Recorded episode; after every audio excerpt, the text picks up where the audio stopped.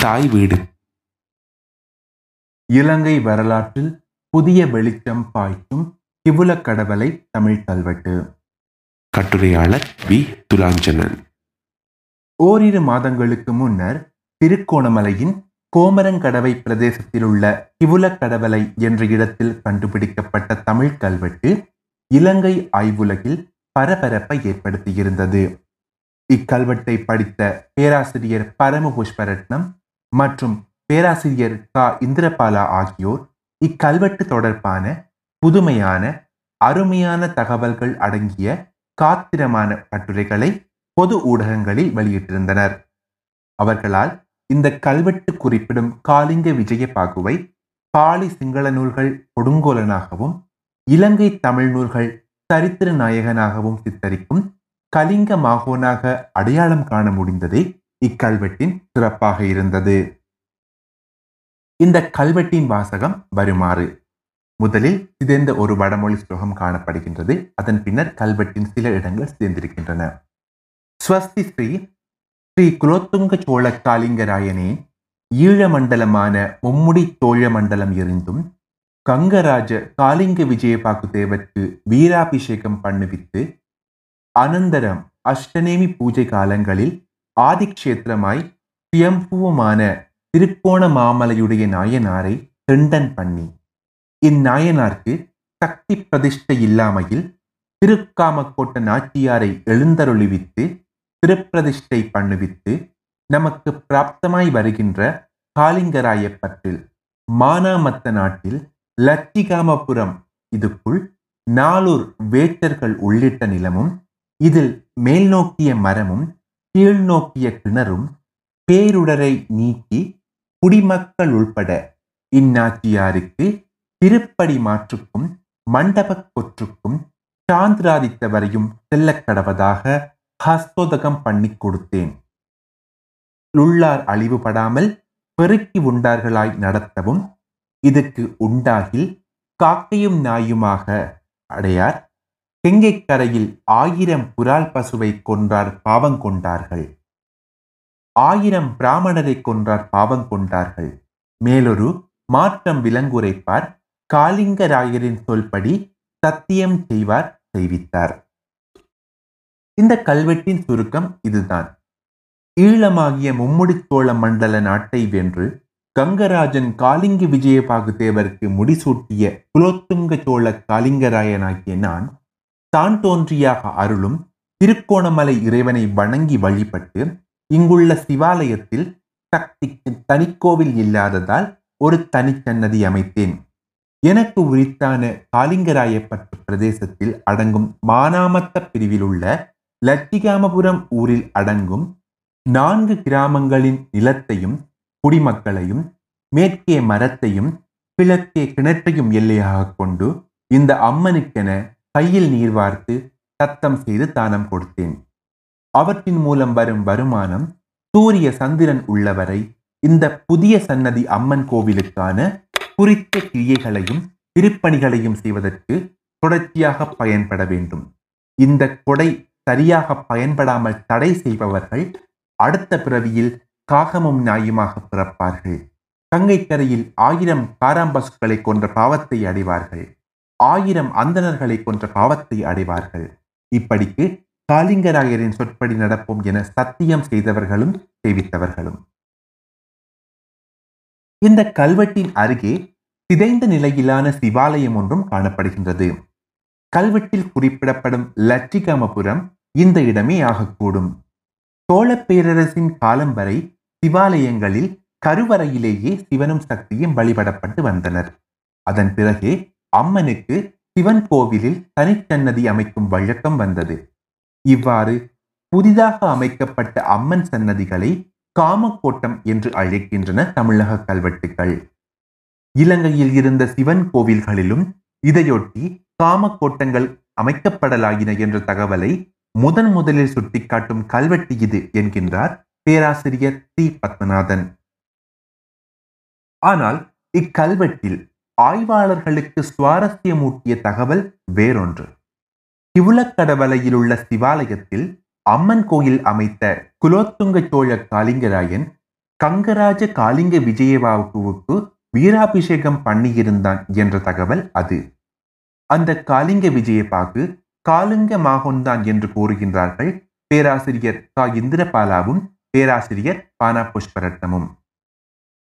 இலங்கையில் காலிங்க விஜயபாகு என்று குறிப்பாக அறியப்பட்டவர்கள் மூவர். பதினான்காம் நூற்றாண்டில் எழுதப்பட்ட நிகாய சங்கரஹய என்ற நூலின்படி கலிங்க மாகோனுக்கு காலிங்க விஜயபாகு என்ற பெயர் இருந்தது. இன்னொரு பழைய நூலான ராஜரத்னாகர தம்பதனிய அரசை தோற்றுவித்த மூன்றாம் விஜயபாகுவை காலிங்க விஜயபாகு என்கின்றது. அதே பெயரில் அழைக்கப்பட்ட மூன்றாம் அவன் மாகோனுக்கு பதினைந்து ஆண்டுகள் முன்பு புலனறுவையை ஆண்ட சாகசமல்லன். சாகசமல்லன் சிங்கள மன்னர் காலவரிசையில் வெறும் இரண்டாண்டுகளையே பிடித்துக் கொள்ளும் அத்தனை முக்கியத்துவமற்ற மன்னன். புறநறுவையில் ஒரு சிங்கள கல்வெட்டை பொறித்தது தவிர சொல்லிக் கொள்ளும்படி அவன் பெரிதாக ஒன்றும் செய்யவும் இல்லை. ஆனால் சாகச மல்லனது அந்த கல்வெட்டு வரலாற்று உலகுக்கு அளித்த கொடை கொஞ்ச நஞ்சமல்ல. சாகச மல்லனது புலனறுவை கல்வெட்டு புத்த ஆண்டை பயன்படுத்துவதன் மூலம் இலங்கை வரலாற்றில் மிகச்சரியான காலப்புள்ளி ஒன்றை கணக்கிட உதவிய மிகப்பழிய ஆதாரமாகும்.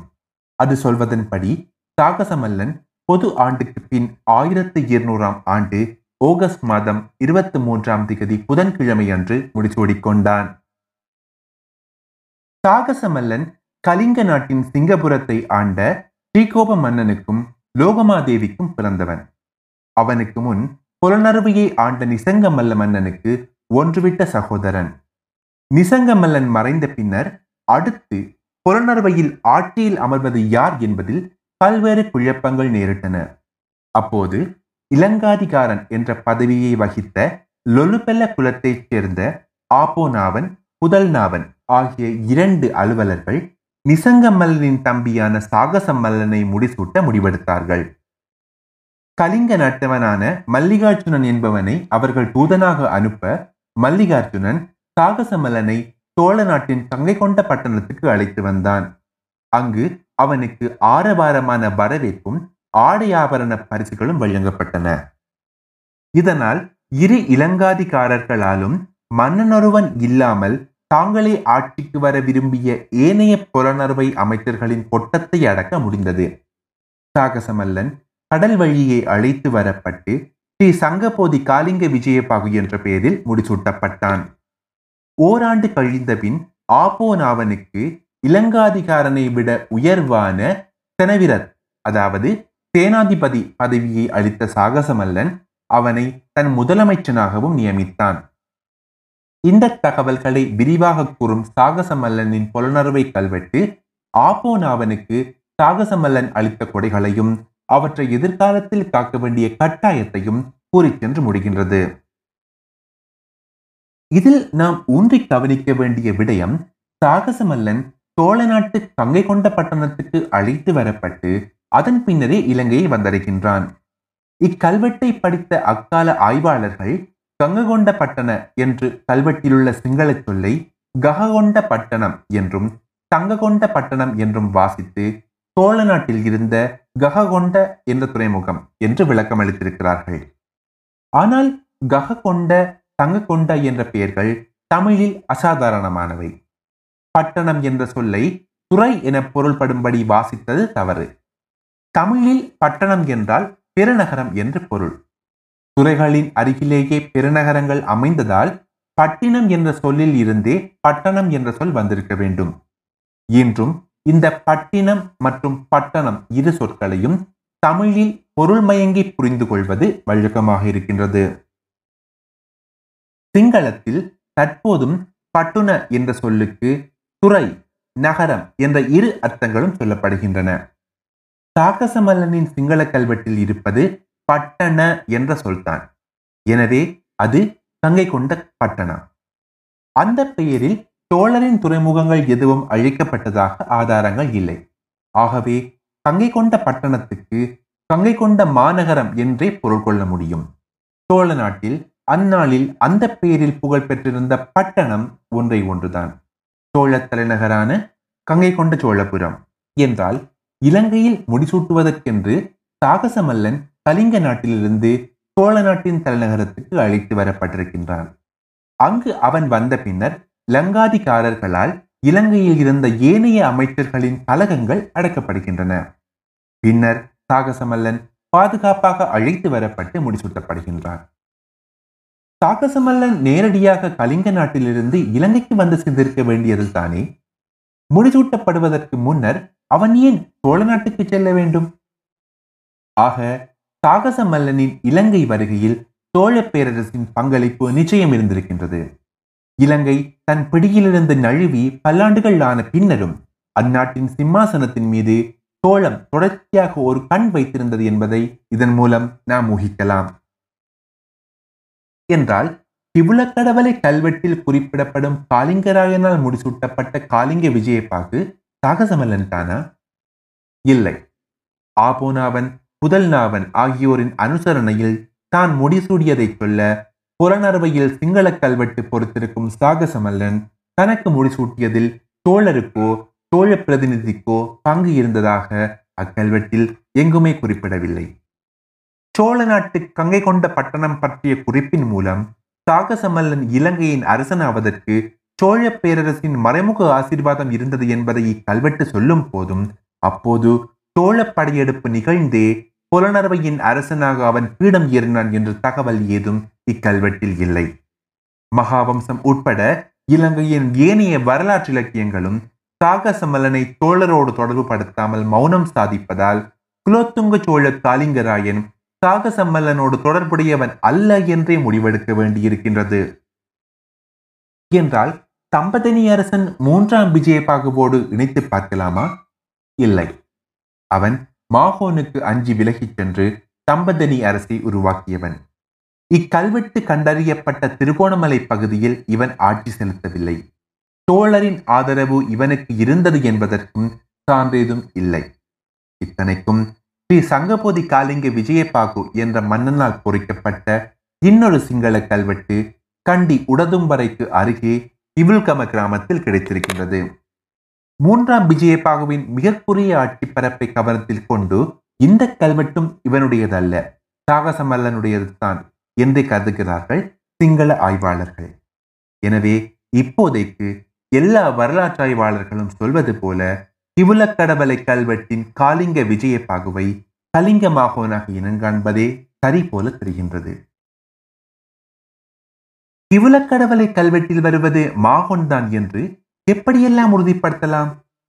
இதற்கு நம்பசம் நான்கு சான்றுகள் இருக்கின்றன. முதலாவது சான்று மாகோனுக்கு ஆதரவாக தமிழரும் கேரளரும் அடங்கிய பெரும் படை இலங்கை மீது போர் தொடுத்ததை மகாவம்சம் மூலமும் ஏனைய சிங்கள நூல்கள் மூலமும் அறிய முடிகின்றது. இப்படி சோழர் படையின் ஆதரவு சாகசமல்லன் மற்றும் மூன்றாம் விஜயபாக்கு பற்றிய மகாவம்சம் வரிகளில் இல்லை என்பதால் தான் இக்கல்வெட்டை அவர்கள் காலியத்தது அல்ல என்று தவிர்க்கின்றோம்.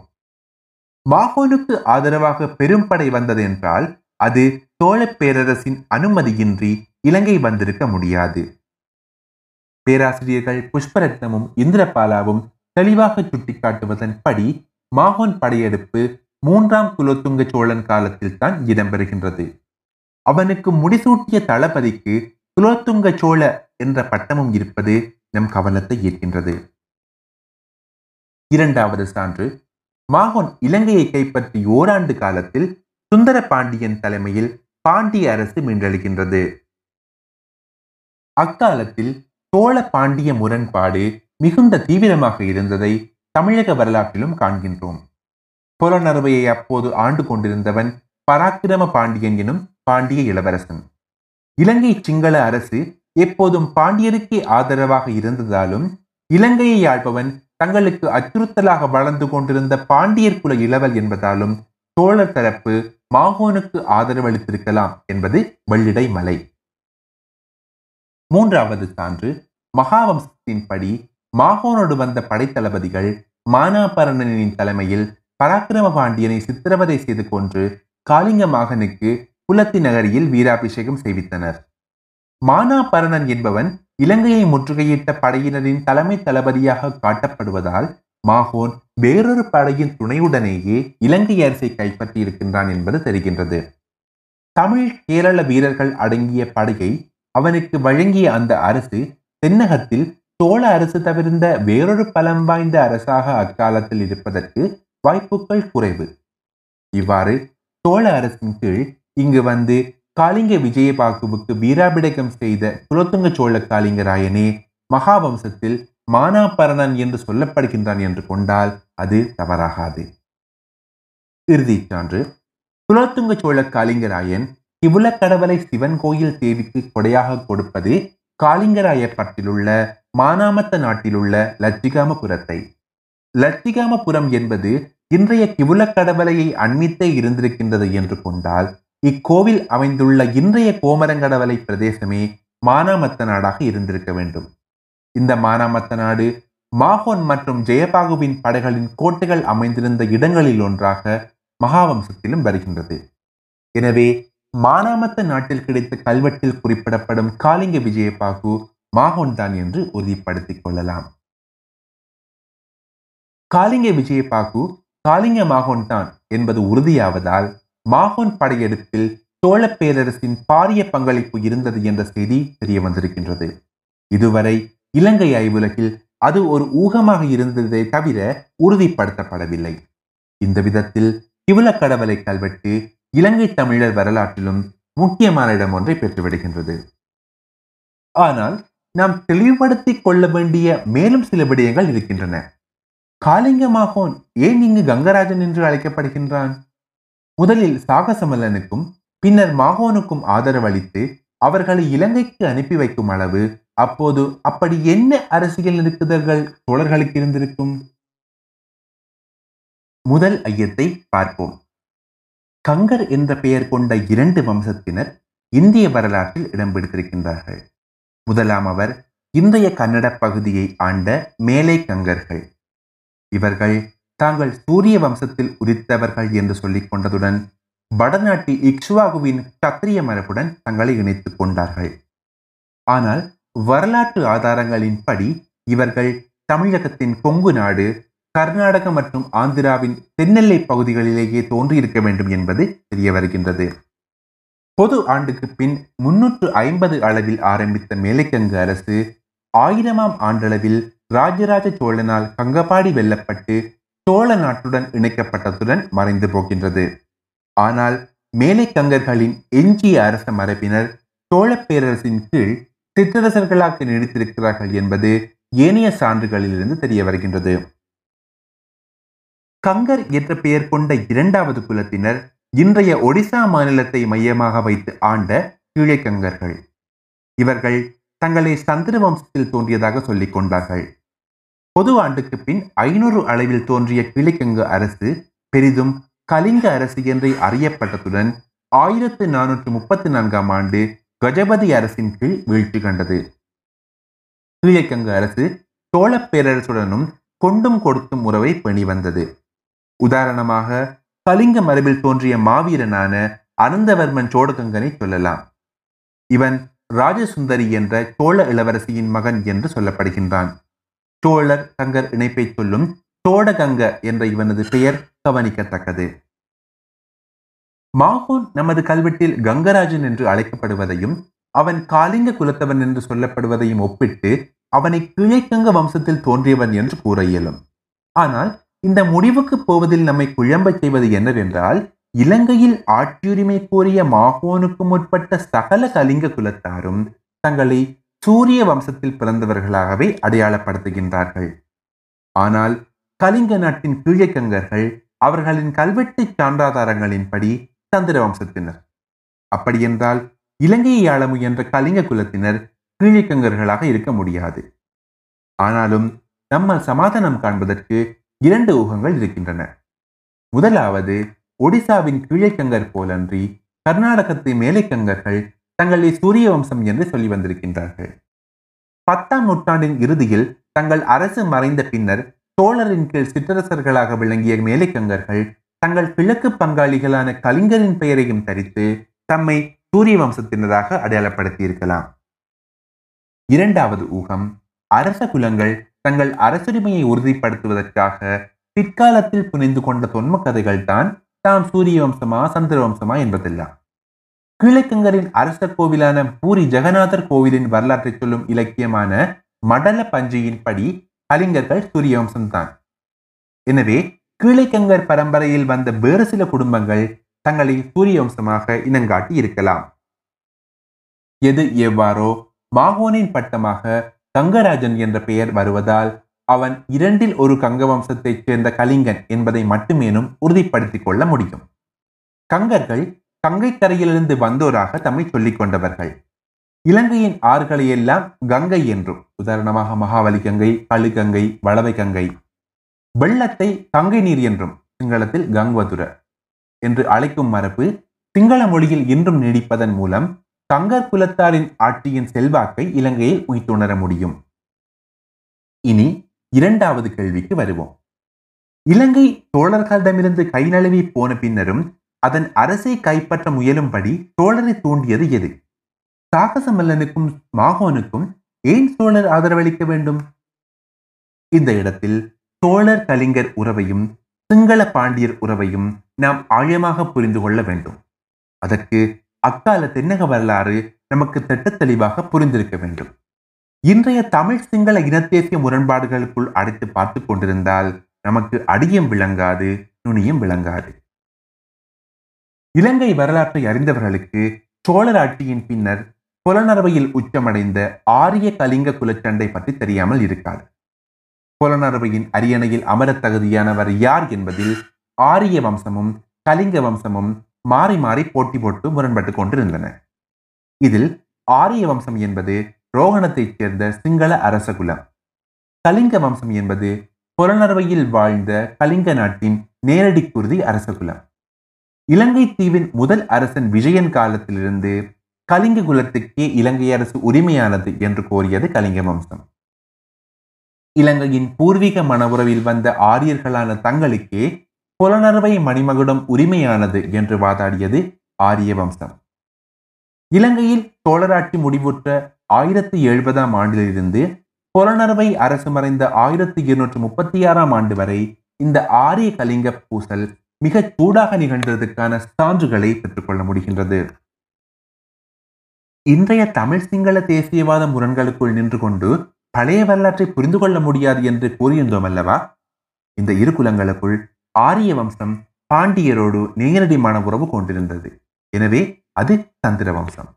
கலிங்கர்கள் தங்களை இக்ஷ்வாகு வம்சத்தினராக சொல்லிக் கொண்டனர். எனவே அவர்கள் சூரிய வம்சம். தமிழ் நிலத்தின் சோழர்களும் தங்களை சூரிய வம்சத்தினராக சொல்லிக் கொண்டவர்கள். இலங்கையில் நிகழ்ந்து கொண்டிருந்த ஆரிய கலிங்க பூசல் என்பது தமிழ் நிலத்தில் நீடித்துக் கொண்டிருந்த பாண்டிய சோழ பூசலின் இன்னொரு வடிவம்தான். இன்னும் தெளிவாக சொல்ல போனால் சிங்களவர்களுக்கு இது தாய் தந்தை இடையேயான சண்டை. இலங்கையின் முதல் மன்னன் விஜயனின் தாய்வழி அரச மரபு கலிங்ககுலம். அவன் மணந்து கொண்ட முதல் பட்டத்தரசி பாண்டிமாதேவியின் அரச மரபு ஆரியகுலம். என்ன? வியப்பாக இருக்கிறதா? மகாவம்சத்தில் இதெல்லாம் மிக வெளிப்படையாகவே பதிவாகி இருக்கின்றது. மகாவம்சத்தின்படி முதலாம் விஜயபாகு மன்னனின் தங்கை மித்ரையின் கணவன் ஒரு பாண்டிய இளவரசன். குலம் தந்தை வழியில் கடத்தப்படுவதால் மித்ரையின் மகன்மாரும் பாண்டிய வம்சத்தினர் ஆகின்றனர். ஆனால் முதலாம் விஜயபாகு கலிங்க வம்சம் அவன் மகன் விக்ரமபாகுவும் அதே கலிங்க வம்சம். மித்திரையின் மூத்த புதல்வனான மானாபரணன் விக்ரமபாகுவிடம் போரில் தோற்ற பின்னர் தனக்குள் எண்ணுவதாக ஒரு வரி மகாவம்சத்தில் வருகின்றது. நாங்கள் எல்லா அரச வம்சங்களிலும் தலையானதாக உலகில் போற்றப்படுகின்ற தூய்மையான சந்திர வம்சத்தில் உதித்தவர்கள். நாங்கள் எங்கள் புறத்தோற்றத்தால் பொறாமைப்பட வைப்பவர்கள். தகுதியால் எங்கள் தனித்துவத்தை காட்டுபவர்கள். ஆயக்கலைகளில் நிபுணர்கள். யானை குதிரை முதலியவற்றை கையாள்வதில் வல்லவர்கள். ஆனாலும் நாங்கள் ஒற்றை யாழாய் நிற்கும் விக்ரமபாகு முன் சண்டையில் மீண்டும் மீண்டும் தோற்றுக்கொண்டே இருக்கின்றோம். இந்த கரையை அழிக்கத்தக்க ஒரு மகன் எனக்கு பிறக்க மாட்டானா? என்கின்றது அந்த மகாவம்ச வரி. சூரிய வம்சத்தில் வந்த கலிங்க குலத்தை விட சந்திர வம்சத்து ஆரிய குலத்தினரான தாங்கள் தகுதி உரிமை என்பவற்றில் மேம்பட்டவர்கள் என்ற சிந்தனை மானாபரணனின் மனவோட்டத்தில் துணிப்பதை நாம் அப்பட்டமாக காண முடியும். இந்த மானாபரணன் தான் மகாவம்சத்தின் கதாநாயகர்களுள் ஒருவனான முதலாம் பராக்கிரமபாகுவின் தந்தை. ஆம். மகாவம்சத்தின் மகத்தான வீரர்களுள் ஒருவனான பராக்கிரமபாகு ஆரிய குலம்தான் சற்று விரக்தி சிரிப்போடு சொல்வதென்றால் பாண்டிய வம்சம். பராக்கிரமபாகு பிறந்த சில நாட்களிலேயே அவன் தந்தை மானாபரணன் இறந்துவிட தாய் ரத்னாவளி பராக்கிரமபாகுவுடனும் அவனது இரு தமக்கையருடனும் தன் கணவனின் தம்பி கீர்த்திஷி மேகனிடம் தஞ்சம் போகின்றாள். தன் ஆரிய குருதியை உறுதி செய்ய பராக்கிரமபாகுவின் மூத்த அக்கையான மித்திரைக்கு தன் மகனை மணமுடித்து வைக்க முயல்கின்றான் கீர்த்தி ஸ்ரீமேகன். உறவு முறையில் இது சித்தப்பன் மக்களுக்கிடையிலான திருமணம். இலங்கையின் அரச வம்சங்களிடையே வேறெந்த காலத்திலும் இத்தகைய திருமணங்கள் இடம்பெற்றதாக மகாவம்சத்தில் குறிப்பு இல்லை. ஆனால் இக்காலத்தில் ஆரிய கலிங்க பூசலின் விளைவால் குருதி தூய்மையை உறுதிப்படுத்த ஒரே குலத்தினர் குறிப்பாக ஆரிய குலத்தினர் தங்களுக்குள் முறைமீறி மனம் புரிந்து கொண்டார்கள் என்பது தெரிகின்றது. பராக்கிரமமாகவும் அவரது பட்டத்தரசியான லீலாவதியும் கூட சிற்றப்பன் மக்கள்தான். அதாவது பராக்கிரமபாகுவின் தந்தை மானாபரணனும் லீலாவதியின் தந்தை ஸ்ரீவல்லவனும் உடன் பிறந்தவர்கள். பராக்கிரமபாகுவின் தாயான ரத்னாவளி இதை கடுமையாக எதிர்த்தாள். அவள் முதலாம் விஜயபாகுவின் மகள். கலிங்க குலத்து மாதரசி. அவள் தன் சொந்த மருமகனும் கலிங்க குலத்தவனுமான கஜபாகுவையே தன் மூத்த மகள் மணக்க வேண்டும் என்று ஆசைப்பட்டாள். வரலாற்றில் இரண்டாம் கஜபாகு என்று அறியப்படும் இவன் ரத்னவளியின் சொந்த அண்ணன் விக்ரமபாகுவின் மகன். கஜபாகு மித்திரையை மணந்து கொண்டால் கலிங்ககுல கஜபாகு ஆரியகுல மித்திரைக்கு இடம் கொடுத்ததாக ஆகும். அது கலிங்க ஆட்சியை விரும்பாத ஆரியர்களையும் அவனுக்கு சார்பாக சாய்த்துவிடும். இது நடந்தால் தானும் தன் ஆரிய குலமும் முற்றாக புறக்கணிக்கப்பட்டு விடுவோம் என்பது தெரிந்தே கீர்த்தி மேகன் மித்திரையை தன் மகனுக்கு மனமுடிக்க ஆசைப்பட்டிருக்கின்றான். இதுவும் மகாவம்சத்தில் பதிவாகி இருக்கின்றது. தன் அமைச்சர்களுடன் மந்திர ஆலோசனை செய்யும் கீர்த்தி மேகன் இப்படி சொல்கின்றான். கலிங்க வம்சத்தில் வந்த இளவரசர்கள் இலங்கை தீவின் ஆட்சியுரிமையை பல தடவை அனுபவித்திருக்கிறார்கள். கலிங்க மரபில் வந்த கஜபாகுவை மணப்பதற்கு இந்த அரசி தன் மகளை அனுப்பினால் அந்த உறவின் மூலம் அவன் வலுப்படுவான். ஆரிய குலத்து என் மகனோ அத்தனை ஆதரவையும் முற்றிலும் இழந்து விடுவான். எனவே நம்மை வலுப்படுத்துவதற்காக இளவரசியை என் மகனுக்கே மணமுடிக்க வேண்டும். கலிங்க குலத்துக்கு அணிகலன் போன்றவளும் இந்த திருமணத்தை சிறிதும் விரும்பாதவளுமான சூரிய வம்சத்தில் உதித்த அரசியான ரத்னாவளி அரசனிடம் இப்படி விடையளித்தாள். இயக்க ரத்தனை பேரையும் அழித்து மனிதர் வாழ தகுதியுள்ள நாடாக இலங்கை தீவை விஜயன் என்ற பெயர் கொண்ட இளவரசன் மாற்றினார் அன்றிலிருந்து விஜயனின் பரம்பரையோடு திருமணம் மூலம் இணைந்தவர்கள் எல்லோரையும் விட அதிகமாக கலிங்க வம்சத்தின் வாரிசுகளே. ஓரிரு தடவை சந்திர வம்சத்தினரை மணந்தது தவிர வேறு குலத்து இளவரசர்களுடன் நாங்கள் மனம் மூலம் இணைவதும் வழக்கமில்லை. இவ்வாறு இருக்க உன் மகன் என்பதாலேயே ஒரு ஆரிய குலத்து இளவரசனை எப்படி நாங்கள் மனம் முறிய சம்பதிக்க முடியும்? ரத்னாவளியின் வாதப்படி இலங்கையை ஆள தகுதியானவர்கள் கலிங்க வம்சத்தின் வாரிசுகள்தான். மித்திரையின் தந்தை வழி ஆரிய அடையாளத்தை புறக்கணித்து அவளையும் தனது கலிங்க வம்சமாகவே ரத்னாவளி கருதுகிறாள் என்பது இங்கு தெரிகின்றது. அல்லது தந்தை வழி சமூகமான ஆரியர் போலன்றி கலிங்கர்கள் தாய்வழி சமூகமா என்பதையும் ஆராய வேண்டும். நீங்கள் பாண்டியருடன் கலந்ததால் மட்டும் நீங்கள் முன்வைக்கும் ஆரிய குலம் முறையான சந்திரவம்சமாகிவிட முடியாது என்பதே ரத்னாவளியின் வாதத்தின் சுருக்கம். எது எவ்வாறோ இறுதியில் ரத்னாவளியின் தரப்பு தோற்கின்றது. மித்திரை பலவந்தமாக இளைய மானாபரணனுக்கு மணமுடித்து வைக்கப்படுகின்றாள். புலனறுவையில் விஜயபாகு விஜயபாகுவின் தம்பி ஜெயபாகு விஜயபாகுவின் மகன் விக்ரமபாகு அவன் மகன் கஜபாகு என்று முதலாம் பராக்கிரமபாகு வரை கலிங்க குலமே குலத்தினகரி அரியணையை அலங்கரித்துக் கொண்டிருந்தது. ஆனால் ஆரிய குலத்தில் உதித்த பராக்கிரமபாகுவுக்கு பின்னர் நிலைமை மாறியது. அரியணையில் அமர்வது யார்? எந்த குலத்தவர்? என்ற போராட்டம் உச்சத்தை அடைய தொடங்கியது. கலிங்க குலத்தினர் கலிங்க நாட்டில் பிறந்த நேரடி கலிங்க குருதி அரசர்களை இங்கு அழைத்து வந்து முடிசூட்டுவதில் ஆர்வம் காட்டினர். நிசங்கமல்லன் சாகசமல்லன் போன்றவர்கள் இத்தகையவர்கள். இது போலவே ஆரிய குலத்தினர் தங்கள் நேரடி குருதியினரான பாண்டியரின் கீழ் ஆளப்படுவதை விரும்பினார்கள். அப்படி வந்தவனே மாகோனால் கொல்லப்பட்ட பராக்கிரம பாண்டியன் தங்கள் குலத்தில் தகுந்த அரசன் இல்லாமையால் ஆரிய குலத்துக்கு சார்பானவர்கள் பராக்கிரமபாகுவின் அரசி லீலாவதியின் பேரில் அடிக்கடி அரசை கைப்பற்ற முயன்று கொண்டிருந்தார்கள். எனவே லீலாவதியால் விட்டு விட்டு மூன்று தடவை அரசாள முடிந்தது. ஆரிய வம்சத்து லீலாவதியைப் போலவே கலிக்க வம்சத்தினர் நிசங்கமலனின் அரசி கல்யாணவதியை பயன்படுத்தி அரசாங்கம் நடத்தி கொண்டிருந்தார்கள். கலிங்க வம்சத்துக்குள்ளேயே பல்வேறு தரப்புகள் பிரிந்து அரசுரிமைக்காக போராடியதையும் மகாவம்சம் சொல்கின்றது. உதாரணமாக அடுத்தடுத்து ஒருவரை ஒருவர் கொன்று ஆட்சியை கைப்பற்றிய நிசங்கமலனின் மகன் வீரபாகு வீரபாகுவின் மாமன் இரண்டாம் விக்ரமபாகு விக்ரமபாகுவின் தங்கை மகன் சோழகங்கன் என்போரை குறிப்பிடலாம். மோதல் உச்சத்தை அடைந்த போது ஆரிய கலிங்க வம்சங்களில் அடங்காத குலிங்கர் சோழர் முதலிய குலத்தாரும் அரசாட்சியில் பங்கெடுக்கும் அளவு புலனறுவை அரசு திறமற்றதாக நீடித்து வந்தமை தெரிகின்றது. எனில் இதில் தோழர்களின் பங்கு என்ன? பாண்டியனின் முடியும் வாழும் ரோகண அரசன் மகிந்தனிடம் ஒப்படைக்கப்பட்டது அவர்கள் இருவருமே ஒரே ஆரிய குலத்தினர் என்பதால் தான் புலனறுவையில் ஆரிய குலம் முடிதரிப்பது என்பது பாண்டிய அரசு அங்கு முடிதரிப்பதாகவே கொள்ளப்படும். இது மதுரையை மீட்க போராடி கொண்டிருக்கும் பாண்டியர்களுக்கும் நல்ல வாய்ப்பாக போய்விடும். அப்படி ஆரிய அரசனான பராக்கிரமவாக கோலோச்சிய போதுதான் பாண்டியர்களுக்கு ஆதரவான சிங்களப் படையொன்று சோழரை எதிர்த்து தமிழகம் சென்றிருந்தது. எனவே புலனறுவை அரசை குழப்ப நிலையில் வைத்திருக்கவே சோழ அரசு விரும்பியிருக்கும்.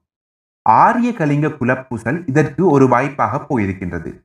இலங்கை விடயத்தில் கலிங்கரை தன்பக்கம் வளைத்து ஆரிய குலத்துக்கு எதிராக தொடர்ச்சியாக அவர்களை போராட வைக்கும் முயற்சியிலேயே சோழம் ஈடுபட்டிருக்கின்றது என்பது இதன் மூலம் தெரிய வருகின்றது கலிங்கர்கள் சோழர்களைப் போலவே தங்களை சூரிய வம்சம் என்று சொல்லிக் கொண்டதும் கீழக்கங்கர்களுடன் சோழர்களுக்கு பிற்காலத்தில் மனவுறவுகள் ஏற்பட்டதும் இந்த கலிங்க சார்புக்கான துணை காரணங்களாக இருக்கலாம்.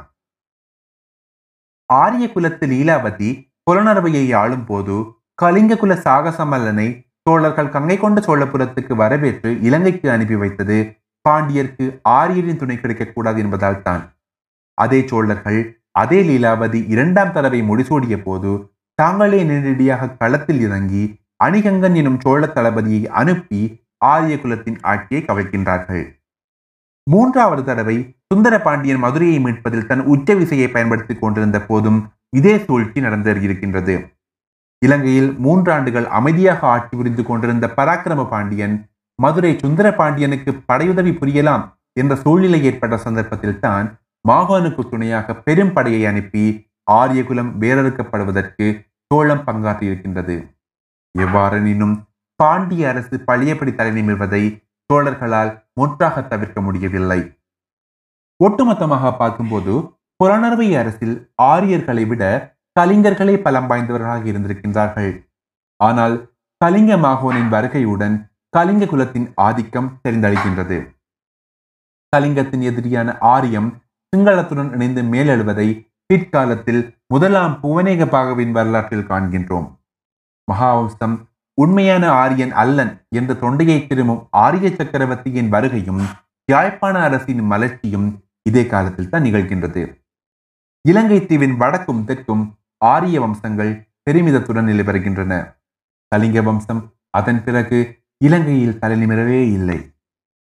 இப்படி சோழரும் கலிங்கரும் ஒன்றிணைந்து பாண்டிய சிங்களர் கூட்டை முறியடிக்க முயன்றார்கள் என்பதை உறுதிப்படுத்துவதற்கான புதியதோர் சான்று கிவுல கடவலை கல்வெட்டின் வழியே வெளிச்சத்துக்கு வந்திருக்கின்றது.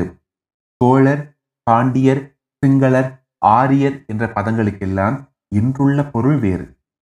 குறுகிய கண்ணோட்டத்துடன் அவற்றை படித்து அது தமிழரோ சிங்களவரோ அடையும் இனப்பெருமிதமும் வேறு. இடையே எண்ணூறு ஆண்டுகள் இடைவெளியில் அத்தனையையும் புரட்டி போட்டு கெக்கலி கொட்டி சிரித்துக் கொண்டிருக்கின்றது காலம்.